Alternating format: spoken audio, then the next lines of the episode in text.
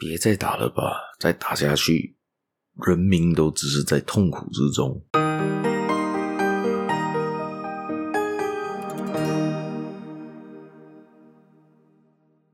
Hello， 大家好，欢迎大家又来到这个犹太小故事这个 podcast 这个节目啦，我是小叶，在这里跟大家说一声早安、午安、晚安。欢迎大家来到这个犹太小故事的这个分享啦。今天我们来说一说最近发生的大事，也就是以巴战争，也就以色列跟巴勒斯坦的这一个打仗，他们在就是加沙地带打得难分难舍啊。现在呢，相信死亡人数继续的攀升，在我录制的当下呢，好像死亡人数已经超过4000人了。这个主要的这个战争呢，是由加沙那一边，就是巴勒斯坦的其中一个政府，巴勒斯坦有两个政府，那其中一个政府叫做哈马斯，也被列为恐怖组织呢，突然间发动了突袭攻击了以色列，而以色列也还以颜色，就是两方面都开始开打，就这样打了起来了。最痛苦的人是谁呢？就是人民了。就我们来稍微说一说这个的故事，这一个的历史吧。虽然带着沉重的心情在这边，我们来聊一聊这个事件吧。好，从这故事说起呢，就要说到很久很久以前，以色列曾经就是犹太人的发源地嘛，也就是大家可能听过我之前的分享了。以色列人呢，就是一开始犹太人的发源地，之后他们被埃及赶了出去了，就流浪了各国嘛，尤其是他们流浪到了欧洲。那为什么他们回来以色列建国呢？因为当时巴勒斯坦好像是一个奥特曼国的一个大的统治，然后那个英国就跟那个当时巴勒斯坦领导人说，诶，我帮你拿回你的政权，然后你就可以统治那整个地区这样子。而当下呢，英国跟法国又有别的协议，所以最后呢，其实还没有真正的给到巴勒斯坦真正的国土啦，只是变成本来应该听说好像蛮大片的，结果分到来只是一个小部分，也就是以色列跟那个巴勒斯坦整个区域这样子，这样大的一个区域。但是呢，英国又做了一件事情，他没有打算殖民那个地方，他就号召了全世界的犹太人回来这个以色列，回来这边把这个犹太人都带回来了这个区域，很多犹太人就开始移民回来的以色列，然后就开始建国。那当时巴勒斯坦就不乐意了吧，你就占领我的土地，所以他们常常呢就会有这个不同的这个冲突不断啊。而英国呢，这个时候做了什么事情？他叫了他回来，他们要建国的时候，他就离开了，他就把这个烂摊子留给了联合国。而联合国也帮助他们呢，划分了一个区域，也就是说巴勒斯坦是长怎样的，以色列长怎样的。这个划分我个人觉得也不到非常的公平啊，因为大家知道嘛，联合国其实真正有权说话的人也是那几个大国为主嘛，所以我也不确定到底是不是真正的公平啦。所以当下我觉得以色列人也觉得不公平，巴勒斯坦人也觉得不公平，这个是一个非常乱的一个历史包袱吧，非常一个不好的历史包袱。而以色列呢，也就这样子就存活下在那个区域。而巴勒斯坦也联合了其他国家，也进行了不同大小的攻击，要去拿更多的土地，而都被以色列防守了下来，甚至战略了更多的土地，所以变成他们的怨啊，结怨非常非常的深，两个人都是互相看对方都不爽啊，可以这么的说。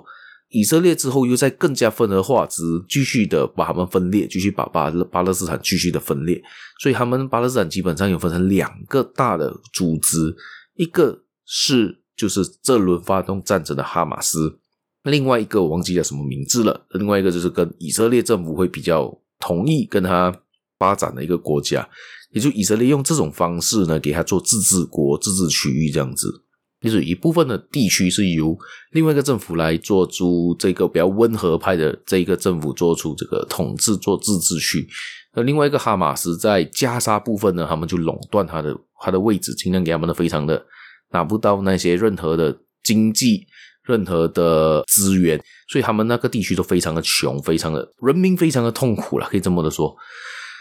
但这一轮的发动袭击呢，就是哈马斯突然间发动了，射了那些火箭弹，全部攻击了以色列，甚至跑去了边界攻击了当时在发生的这一个音乐节，死了蛮多的人的，甚至也俘虏了很多的人。当然了，这个事情也不局限于只是在他们的边界，连满以色列本身也是攻进去了这个加沙地带，所以他们两方面其实都是一样的。你问我来说，这两组人都是有错了，谁发动战争也是有错，谁去应对亲自打法也是不对的，没有对错，都是错的，对我来说都是错的，和平还是比较重要的。所以这两个打起来，最大的受害者是谁呢？就是人民啊，就是活在底下的老百姓。老百姓没有枪，没有任何的防护的办法，甚至家园被打破，甚至连工作都没有，甚至连你的生活起居都成问题的时候，这个最大的负责任是谁？双方的政府，双方的发动这个战争的这个人。所以呢，我希望呢这个战争能尽快的结束了，但是我看样子应该也蛮难去结束它的。而且战争起来，老百姓受的该说的是一些生活上面的苦，还有另外一个是被俘虏的人，他们都不可能被人道的处理，这是很难的事情，一定有奸淫掳掠的事情发生。刚刚看到新闻，也就是说到非常痛心的，就是以色列人发现被俘虏过去的人呢，甚至是被女的都被很多被强奸，然后甚至小孩被斩首，受了很多不同等级的这个虐待，然后才被杀死，很多很多都是这样子的。那个是以色列单方面的说法，我觉得巴勒斯坦人去到以色列被抓起来的人应该也不会好到哪里去，也是差不多的。所以都是战争，都是一个很痛苦很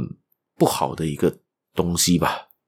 我们看回在更之前，就好像是乌克兰也好，俄罗斯也好，也是在打到现在也还没打完嘛。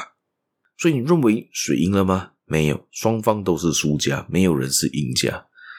所以我希望这个战争能尽快的停止，尽快的打完它吧，尽快的结束吧，这样子世界和平还是比较重要的，也不会影响太多的经济，也不会影响太多人的生活。大家有时候会想起，为什么他们这两个刚才我们说的历史包袱为什么会这样子嘛？还有一个很重要的东西，就是以色列的国土里面有一个位置叫做耶路撒冷。耶路撒冷是三个最大我们所知道的三个宗教的圣地，也就是犹太教、伊斯兰教以及